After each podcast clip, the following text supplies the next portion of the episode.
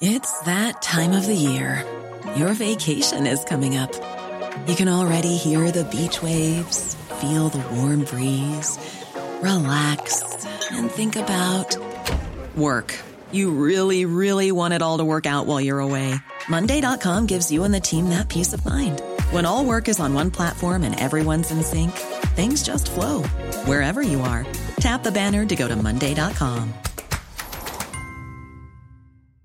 Many of us have those stubborn pounds that seem impossible to lose, no matter how good we eat or how hard we work out. My solution is PlushCare. PlushCare is a leading telehealth provider with doctors who are there for you day and night to partner with you in your weight loss journey. They can prescribe FDA-approved weight loss medications like Wegovy and Zepbound for those who qualify. Plus, they accept most insurance plans. To get started, visit plushcare.com slash weight loss. That's plushcare.com slash weight loss. This episode of Oppo is brought to you by Endy, the 100% Canadian-made mattress. Endy is changing the way Canadians sleep, and their mission is simple, to provide Canadians from coast to coast with the best possible sleep. No gimmicks, games, or hidden fees, just one perfectly designed mattress. The return process during the 100-night trial is super simple. If you don't absolutely love it, they come and pick it up from you and give you a full refund, no questions asked. Go to endy.ca and use the promo code OPPO for $50 off any Endy mattress. Oppo is supported in part by HelloFresh, Canada's most recommended meal kit, dedicated to making home cooking fun and convenient. Each week, HelloFresh delivers pre measured and pre chopped ingredients with step by step instructions to your door in an insulated box. So when you get home from a busy day, you get to spend more time doing what you love and less time cooking. Fall into a new dinner routine this season and enjoy the delicious victory of a home cooked meal with HelloFresh.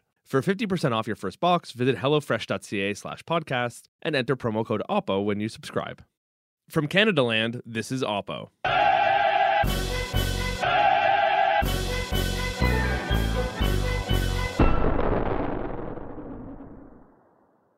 Today we are talking about justice. Justin! The Liberals made a big show of those evil tough on crime Tories. Have they fixed it? I don't know, but I have so many statistics about it. That is what people come to Oppo to hear us reciting numbers into the ether. so, firstly, we're going to take a look at the terrible outrage surrounding the transfer of a child murderer to a healing lodge. And I'll use that as an excuse to tell you about how badly the government is bungling its criminal justice reforms, if we can even call them reforms. You know, something that actually matters. Oh, callous. Yep. Love it.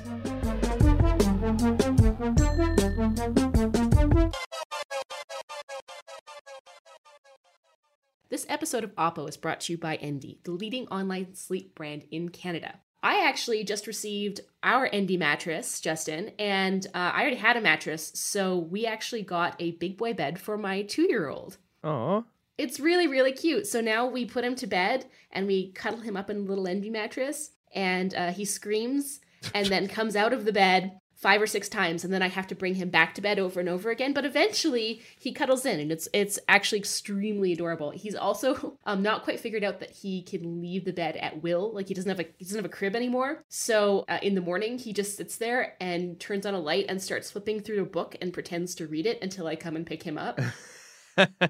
So he's like he's That's got this like adorable. adorable little uh cars booklet and he starts opening it and he goes ah da ba ga blah blah blah blah blah blah blah blah blah blah blah blah blah and he'll do this for like half an hour until finally I'm like okay you can leave the bed now. That's very cute. It's it's pretty adorable. I really am not looking forward to him being a teenager.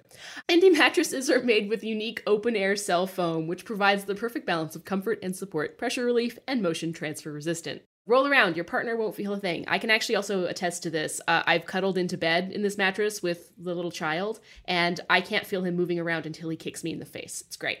Go to endy.ca and use the promo code OPPO for $50 off any Endy mattress.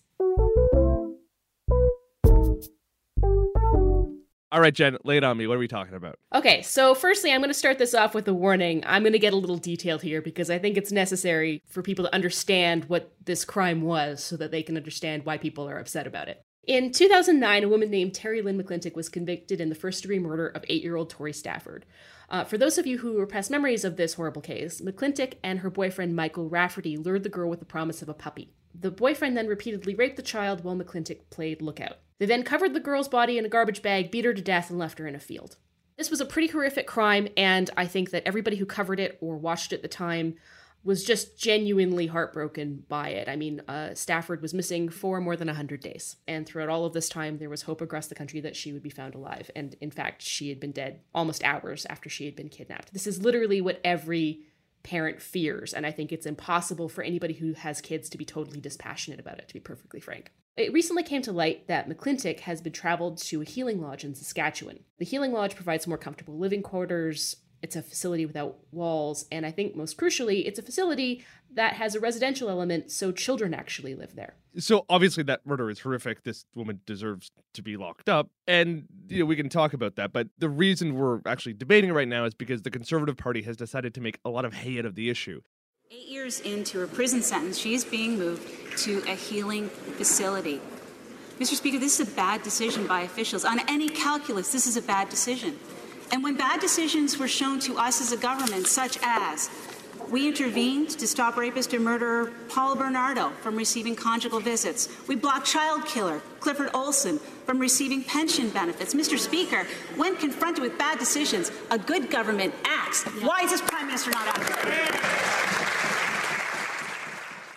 They attacked the government day after day in question period, and in a lot of cases, you know, started repeating gruesome details of the crime into the House of Commons, which is uncomfortable in and of itself. They then introduced a motion demanding the government reverse Correctional Services Canada's decision to transfer her to that healing lodge. Of course, it's not like the Justice Minister herself signed off on the order. It was, you know, basically a departmental decision to transfer her to that healing lodge. Well, just I gotta say that if the Conservatives are making hay, I think it's hard to ignore the fact that there is quite a lot of grass on the field with which to make that hay. Yeah, that's fair. So I want to talk for a moment about healing lodges because many people aren't really aware of what they are and weren't aware that they existed before this particular case came to light. I'm just going to quote from the National Post here in explaining this really briefly. In 1992, Canada passed legislation to allow Aboriginal communities to provide correctional services. This was part of a, an attempt to improve the overrepresentation of Indigenous people in Canada's correctional system, which is undoubtedly a real problem and something we have to address. Today, there are nine healing lodges across Canada. Most of them are in the three prairie provinces, and there's a total of 367 beds attached to these lodges. I've actually written a couple things about these healing lodges before, and I have a couple of issues that I think I want to bring up with the healing lodges specifically as they relate to this case. I've got essentially four issues with these healing lodges. One is that you know, if you are a big believer in restorative justice, I think the first thing we have to note is that there's pretty limited evidence that healing lodges actually work to do that. Corrections Canada has been extremely reluctant to release recidivism rates from these lodges, but there has been some research to suggest that the recidivism rates for people coming out of healing lodges is actually significantly higher than the recidivism rates of people not. Well, no, I mean that's half true. There's some statistics that suggest that it's either slightly higher or roughly the same as the recidivism rate for just Indigenous offenders in general population in prison. There's also statistics that suggest they're several points lower. So we actually we can conclude one way or the other. There's a mixed bag of statistics on this one, and Corrections Canada has not been particularly forthcoming in terms of telling us how successful these things are. Yeah, and, and that's totally fair. The statistics we have don't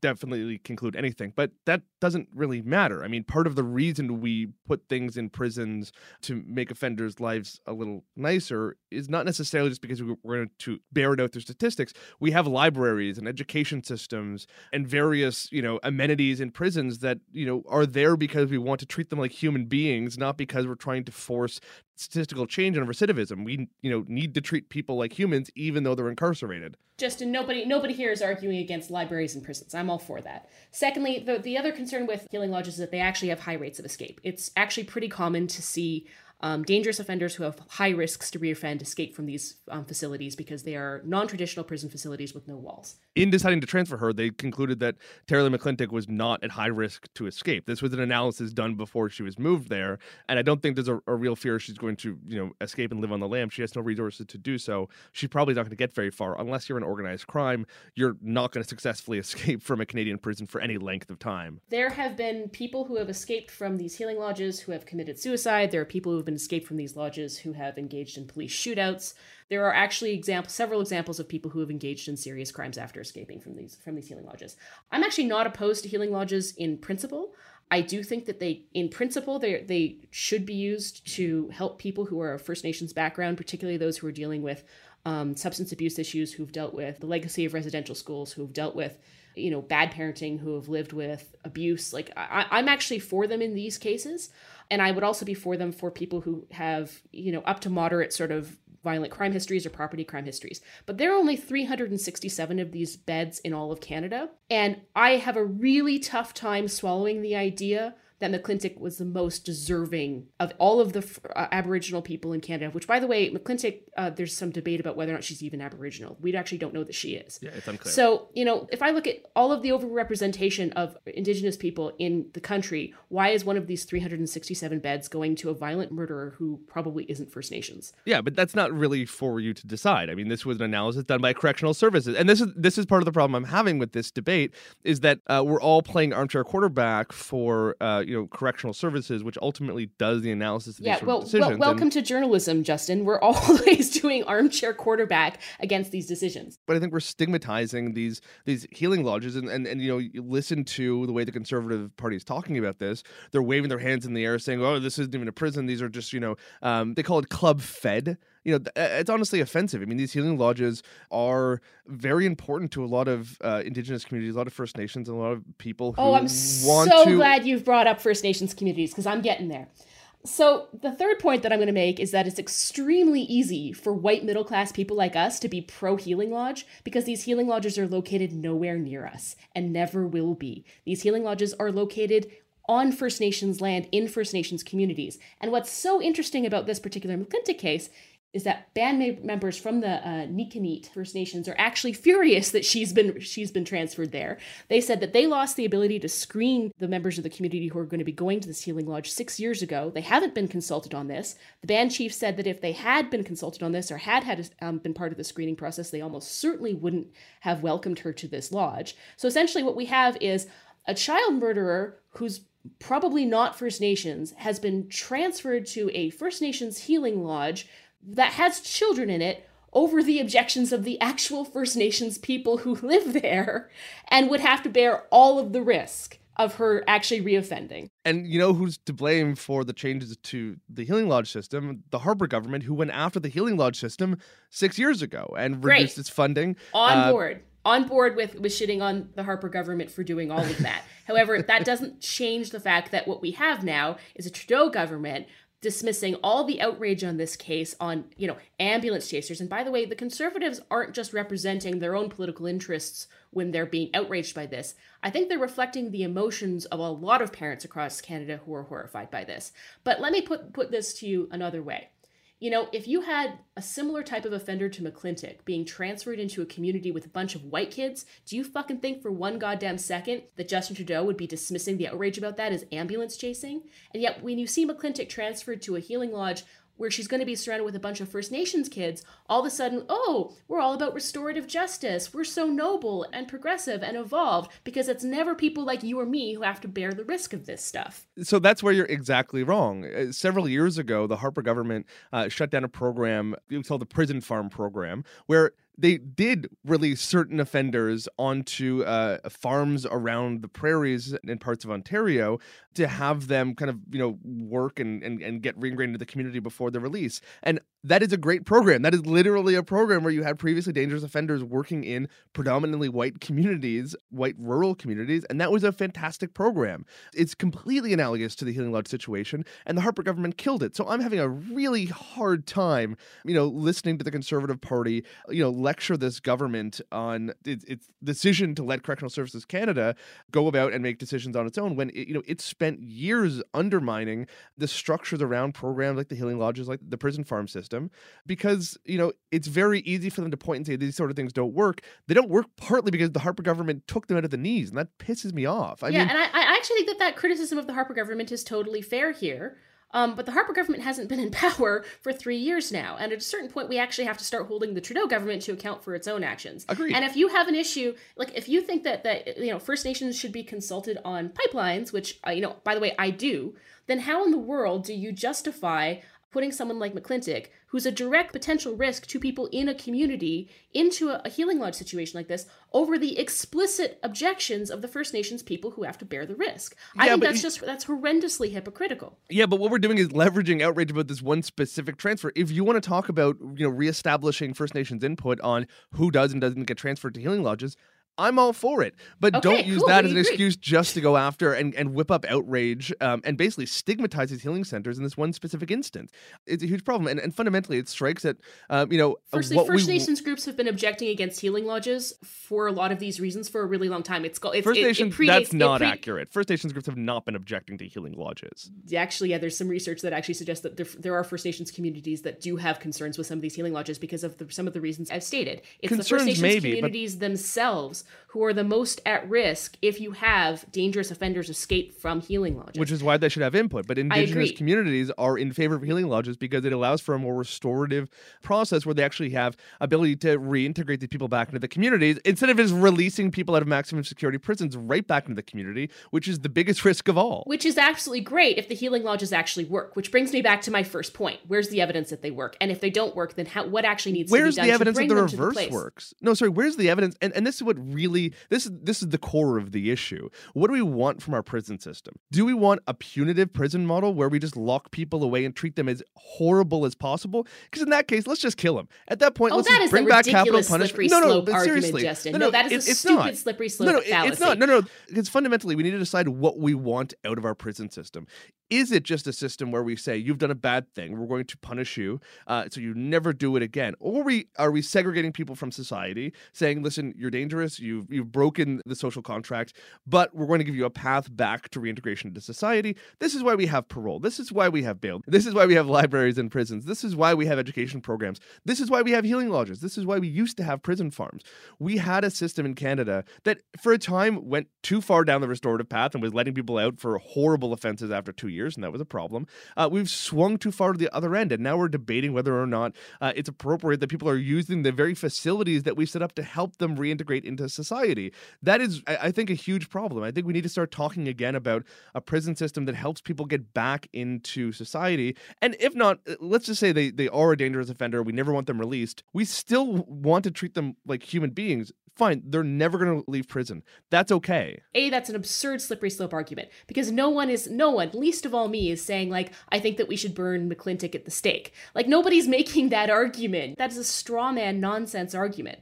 Um, I think that as, you know, as a people and as a society, we owe McClintic humane and responsible treatment in a prison setting. It's naive to think that people wouldn't be outraged by this. It's naive to think it's not a political problem, and it's naive to think it wouldn't be debated in, in Parliament. Oppo is brought to you by HelloFresh, Canada's most recommended meal kit dedicated to making home cooking fun and convenient. HelloFresh could potentially solve all of the problems I'm going to have this afternoon when I try to make this casserole for Thanksgiving dinner and have been roundly I've been so roundly mocked because I don't even know what's going in the casserole yet. So lazy. But if I had HelloFresh, each week they would deliver pre measured and pre chopped ingredients with step by step instructions to my door in an insulated box. So when I get back home from a busy day, I would be able to spend more time doing what I love and less time cooking. Fall into a new dinner routine this season and enjoy the delicious victory of a home cooked meal with HelloFresh. For 50% off your first box, visit HelloFresh.ca slash podcasts and enter promo code OPPO when you subscribe.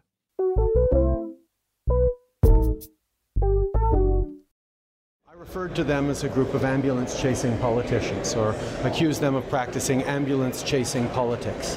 Uh, this is unfortunate that the House has gotten to a place where uh, there is such use of uh, terrible tragedies for political gain. It is something that I will always be clear to Canadians that I hope this House is better than. The Conservatives are terribly upset that I referred to them as practicing ambulance chasing politics, but if they're upset, it's probably because it stings a bit. Prime Minister, you promised criminal justice reform. Will you follow through on that? So, Jen, if you listen to that clip of the Prime Minister defending his decision to call Lisa Raitt and the Conservative Party a bunch of ambulance chasers, you heard me incredulously at the end trying to ask the Prime Minister as he walks up the steps, You promised criminal justice reform. Where is it? And this is, I'm actually really happy we're ta- we started talking about McClintic because this is the thing I've wanted to talk about for weeks, if not months, on this show criminal justice. Now, the Prime Minister and the Liberal Party went into this campaign and have gone into several campaigns over the last decade promising that it's time to return Canada's justice system back to something a little more humane, a little more Canadian. You know, something a little more in favor of the middle class, I'm sure is probably one of the talking points.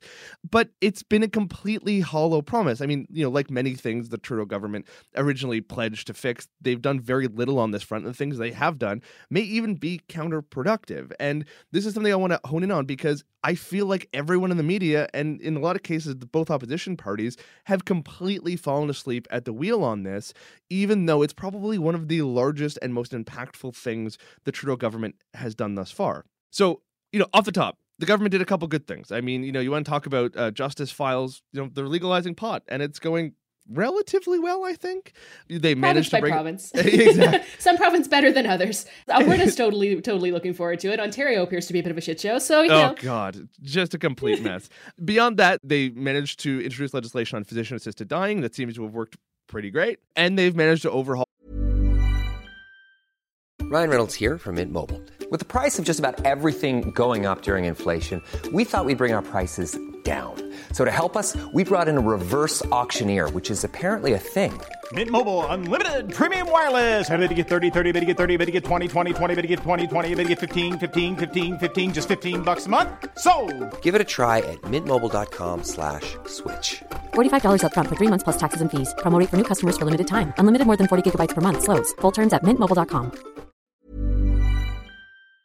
Canada's national security regime. Now, a couple of those files had a bunch of input from other ministers, so maybe that's an explanation of why they went so well.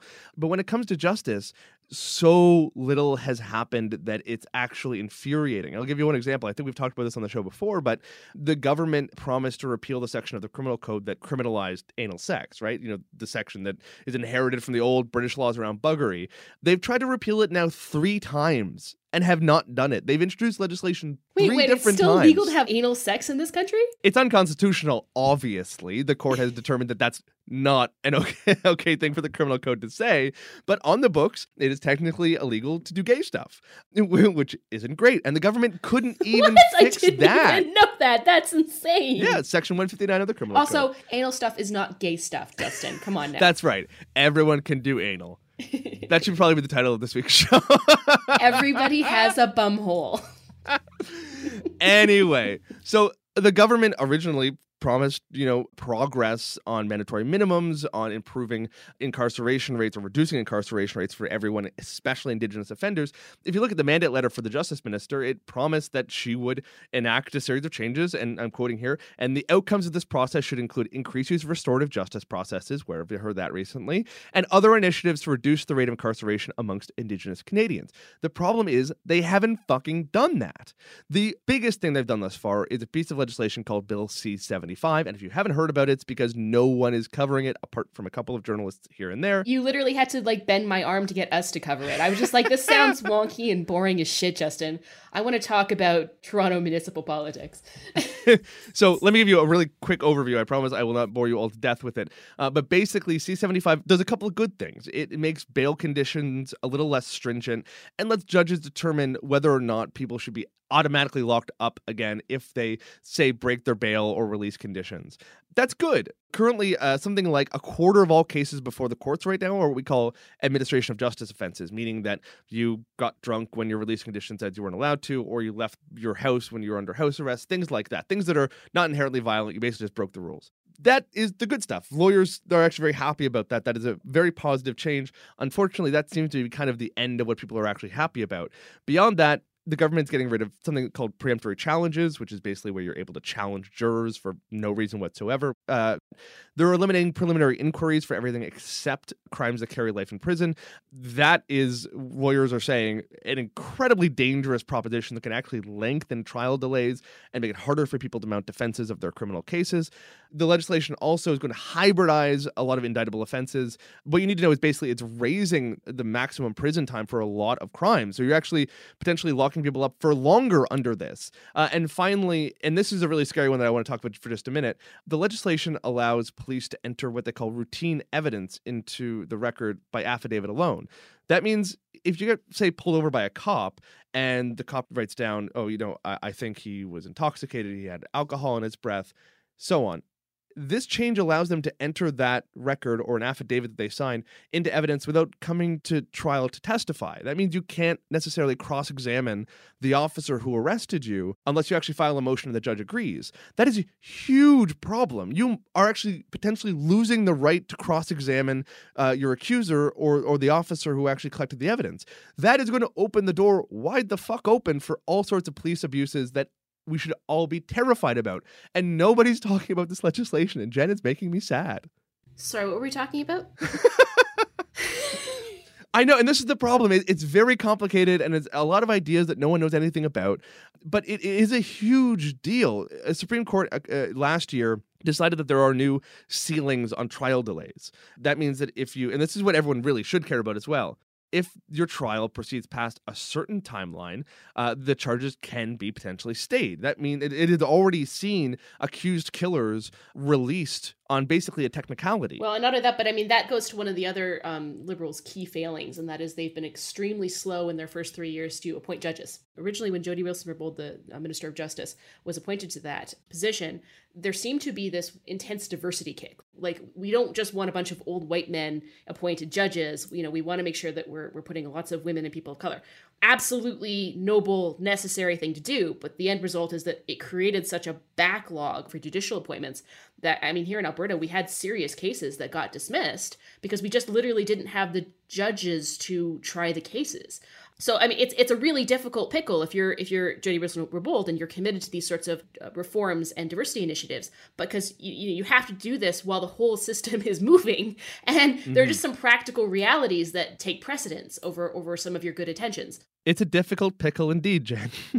well, and also, I mean, I still think like even though like the, the, the, liberals, I think have kind of abandoned this and have just started making the the appointments, but I think there are still 45 judicial appointments still outstanding. I mean, this is kind of absurd. And right now, I think the delay for a, a, trial has been reduced in some places from something like 30 months to 20 to 18. But imagine you're, you're facing a trial. That means you're going to have to wait a year to a year and a half before you even begin this process, essentially. I mean, it's insane. That's not a new problem. Trial delays no, no, have been endemic for years. Yeah. And there is some suggestion that a, a, lack of judges is, is part of the problem, but that's the thing. It's only part of the problem. It is not the cause. And so the Conservative Party has been quite right in going after the government for failing to fill some of those complement of judges, but it's not the only reason. I mean, and there's a whole bunch of causes here. Uh, a big one is, you know, is mandatory minimums. I mean, you know, we have a whole bunch of cases going through the courts where if you actually had some flexibility on sentencing, people might just plead out. I mean, in a lot of cases, it's not worth it to plead because the mandatory minimum is so strenuous. You're better off just fighting it and hope you get off. Uh, I also want to talk about sex here because uh, the other the other thing, in addition to the min- mandatory minimums, which I believe was a the abolishment that was was that a liberal platform promise? I believe it was a couple elections ago, but yes. yeah. In addition to that, uh, we still have the same prostitution laws that have been on the books since 2014, when the conservatives responded to the Bedford ruling by coming up with even more conservative prostitution laws than the, than the one that the previous Supreme Court overruled. And I haven't seen the uh, liberals make any move to address any of those concerns at all. I mean, when it comes to prostitution, I'm, I'm sensible of the pro and con arguments, but my, my own quasi libertarian bent generally moves toward the idea that governments shouldn't be dictating to grown women how they consensually use their bodies, and that restrictive laws against prostitution probably cause as much harm as they prevent. However, you know, of course, that position doesn't stand to women who have been trafficked or coerced into the profession. And trafficking is always going to be illegal. Yeah, trafficking is always going to be illegal and always should be. However, you know, as far as I'm, we're now year four with the conservative sort of Sweden model. And the other thing, you were complaining about the fact that, you know, nobody was talking about C75. I think that we've actually totally dropped the ball on prostitution as well. Like, nobody's talking about prostitution. Nobody's talking about how the new Sweden model is actually affecting sex workers in this country, and nobody's really putting the liberals' feet to the fire on prostitution bills. You're entirely right. I can tell you because uh, there's been virtually no coverage of this at all. John Ivison actually wrote a really good thing in, in the Post a couple uh, weeks ago. I myself wrote a thing in Maclean's about exactly this, and I can tell you, I have not been so furious at this government as I was a couple months ago when I emailed Jody Wilson Raybould's office to ask about this. I wanted an interview with the minister. I was told no. I wanted an actual answers to questions about what the government had done in terms of consultations on repealing uh, the current sex work legislation. I was basically told no. When I asked why I was being stonewalled or, or why the government was so silent on this, the verbatim response from her director of communications was not in the mandate letter, not in the platform. It was basically tough fucking luck, sex workers. We didn't promise you shit, and we're not going to do shit.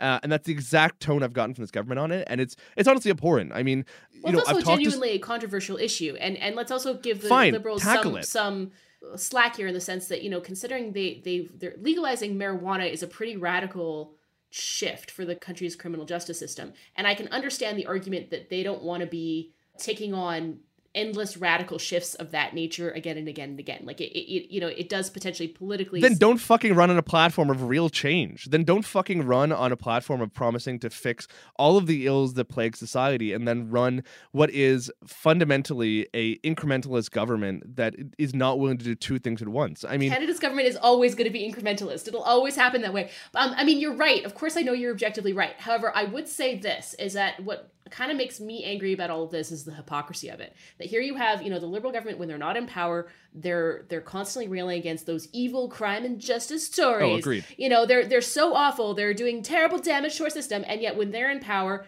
basically they keep the things everything the same like they're they're perfectly willing to rail against mandatory minimums and rail against the, the conservatives anti constitutional prostitution stuff and uh, you know adopt these really liberal postures but when i mean this is a common complaint but then when they actually come in power they benefit from the tough crime and um, justice stances and are completely unwilling to to risk the political backlash of repealing them Jen, I, I would like to introduce uh, our recurring segment on the show.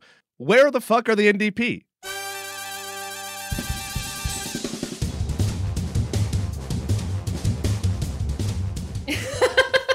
Jen, where are the ndp Jen, where the fuck are the NDP? i don't know it would be i don't know I, I i like having more voices in this debate yeah, you think they want to have a voice in this conversation? I don't know. Where the fuck are they? Would the NDP like to come on Oppo? I think we should also We end every we single invite them Oppo. every show. We're gonna end every single episode of Oppo by inviting Jagmeet Singh to come on our show, and we'll just do it. Like honestly, we will sit down with you for an hour. We'll go through it. Let's let's let's hit the books, man. Let's come on our show. And finally, I want to leave you with one final, total, complete failing of this government on the justice file. And it's simply this certain types of bestiality are legal in Canada. But not gay stuff. no, the, the court. So the Supreme Court. Uh, No, we don't. That years- was just a joke. You don't have to get into I, it.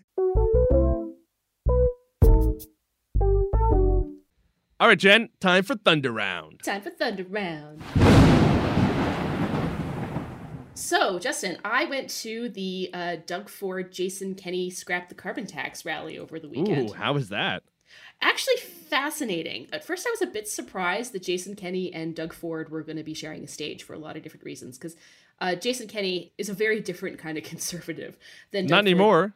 I mean, Jason Kenney is basically playing Doug Ford karaoke at this point. the, the contrast between the two men, even in their speeches, was just so interesting to me to watch because Jason Kenney gave a pretty on the ball, elegant, pointed speech that actually tried to build an argument against the carbon tax. And then Doug Ford ambled onto stage with a big grin, and his speech was kind of terrible. And I was Yeah. told by somebody else in the press corps that his speeches are always pretty terrible They are. you know, just making mistakes, stumbling. He called Jason Kenney Jason Kennedy at one point. Uh, it actually kind of blew my mind because it was it was a very weak, warmed over campaign speech with actually a lot of conversation about Ontario, which was sort of weird to to deliver in an, an Alberta audience. There's some broader strategic things that I think are happening and alliances that are happening that I laid out in my Maclean's column on this front, and I would encourage you to read it. It's pinned to my Twitter profile. Um, I quite like that column you know, it seems to me that there is a an alliance that is forming at the provincial level between conservative uh, premiers and leaders, and that there is a concerted effort to take Trudeau out with the help of this alliance. And they're going to use the carbon tax as kind of a rallying point to crystallize anti-Trudeau sentiment. That was really interesting to me. And the other thing that was interesting to me, paired with this piece that came out in the Post from Stephen Harper talking about the way that conservatives need to sort of responsibly harness populism. To me, this was rally was so indicative of that. Here you have Kenney, who is you know the epitome of an establishment conservative figure, essentially trying to absorb the Doug Ford populism go-go juice for some kind of broader you know national alliance that he's trying to build and i thought that it was it was really really interesting to watch and i'm watching where this goes from here Yeah, I mean, good luck, guys. I mean, when eventually the federal government imposes the carbon tax in all your provinces and you get to be the losing side of the climate change debate, have fun. Jen, I want to talk about Latvia. We You you always like follow- the most boring topics, don't you? Uh, just just No. so that our, our listeners know, like when the topics are interesting, that's me, and when they're wonkish and boring, that's that's on Justin. Well, that's where you're wrong, Jen. If you've been following me on Twitter this week, you would have seen me obsessing over the current Latvian election, and it's not boring. There's intrigue, there's scandal, there's murder, there's Nazis. It's so interesting. I won't go into all of it, but suffice it to say that the Latvian political scene has been rocked over the last couple of months after allegations emerged that the central banker for the Latvian central bank was basically embroiled in an intense money laundering scheme to help exfiltrate Russian rubles out underneath the sanctions and into Europe. As that allegation came out, maybe fostered by Russian propaganda outlets, basically the whole political scene turned upside down. And in an early morning assassination, a lawyer for one of the central bankers was murdered in his car by machine gun fire. This has been absolutely wild. Latvian politics never gets this interesting. So, why do we care about Latvia? There's two big reasons. First off, they're an EU member state. If certain pro Russian interests get into government, they could break away from the European Union and potentially lead a domino effect in Eastern Europe. That's terrifying. More immediately, NATO has been watching this with clenched teeth because there's currently a large NATO battle group in Latvia led by the Canadians. I actually got to visit the base a couple months ago and it was very interesting. Generally, there's optimism about the mission in Latvia, but if this government formation goes the wrong way, things could get weird. So, Latvia had an election on Saturday where basically uh, the frontrunners were pro Russian Social Democratic Party. And in the end, they came out on top. They won the most number of seats in the Latvian parliament. But the whole thing is fractured. It, we currently have no idea who's going to form government. It seems like there's a pretty good chance a pro EU bloc could come to power, but they'd be bolstered by far right nationalists. Alternatively, if they want to try another coalition partner, they could pick another far right nationalist party. So it's kind of a mess. And I imagine that until there's actually a government in place, everyone's going to be kind of nervous about this because it could spell a lot of change for Eastern Europe. And if a pro Russian bloc comes to power, it could give Moscow a foothold into the European Union, which should scare the shit out of a lot of people. Uh, yeah, that's that's less boring than I thought it was going to be. See? That's fair. Machine gun assassination.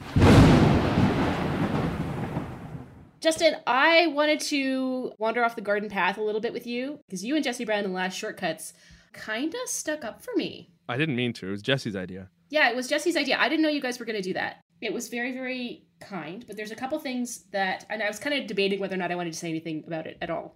For people who may have missed it, you know, I thought you and Jesse had a very thoughtful conversation about the backlash that I get for doing the show as opposed to the backlash that you get for doing the show. And the way that it's gendered and the way that the tone toward me is much more nasty than it is toward you. Um, and you guys explored why you think some of that has happened and all that kind of stuff. And I thought it was actually a really great conversation. And on one hand, I was really horrified that you had it because it's like, this is only going to make everything worse. And on the other hand, um, whether it made anything worse, I'm not entirely sure. But I thought it was a very uh, self aware and conscious conversation for two men to have. And I appreciated that. Love to listen to men talk about women. Yeah, I mean that's mansplaining abuse that women get online. It was it was basically perfect. But I mean, honestly, we need men to have those conversations and have them in an open way. So I, I thought that that was good. There is like an online bro culture that is about shutting women down, and I think that this bro culture, you know, it, it spans the political divide. There are progressive men who try to shut women down, and there are conservative men who try to shut women down because there are men out there who are just fundamentally uncomfortable with women who try to challenge them. And I just wanted to say to those women who have witnessed this and maybe have internalized it in a way that they didn't realize that, you know, people don't often say this publicly, but privately they see this stuff for what it is. And I would just implore other women who are mouthy bitches like me to be conscious of the way that they are reacting to witnessing this kind of stuff, the way that they might be allowing it to shut them down, even in a subconscious way because the end at the end of the day, you know what? We need more women in the public sphere. We need more women in politics. We need more women in journalism. We need more women who are not afraid to have an opinion. And I don't care if those women are from the left. I don't care if they're from the right. I don't care if they're up or they're down. The only way that we challenge the current culture that exists is by encouraging more aggressive women to come forward and be willing to debate and be willing to offer dissent and be willing to challenge men. And the only way we do that is if we encourage women from across the political spectrum to feel comfortable and safe doing that. In other words, I think we have to normalize aggressive women across the board. And, you know, to men who are engaging in this behavior and have justified it in their minds because they think that the woman is wrong or evil or incorrect, I would just point this out to you that, you know, you're, you're not shutting me down, but you might be shutting down women who agree with you because they don't really want to get involved in a culture where women get treated this way.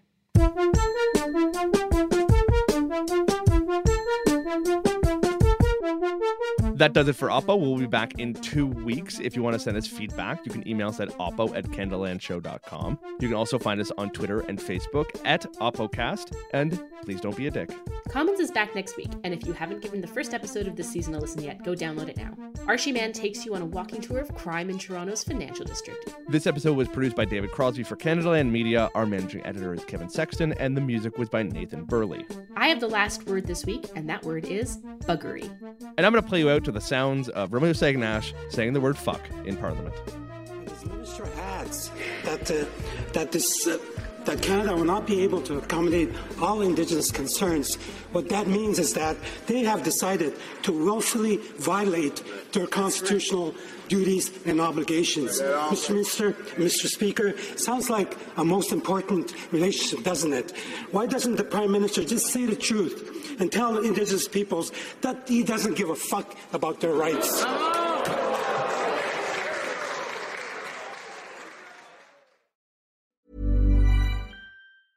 Even when we're on a budget, we still deserve nice things.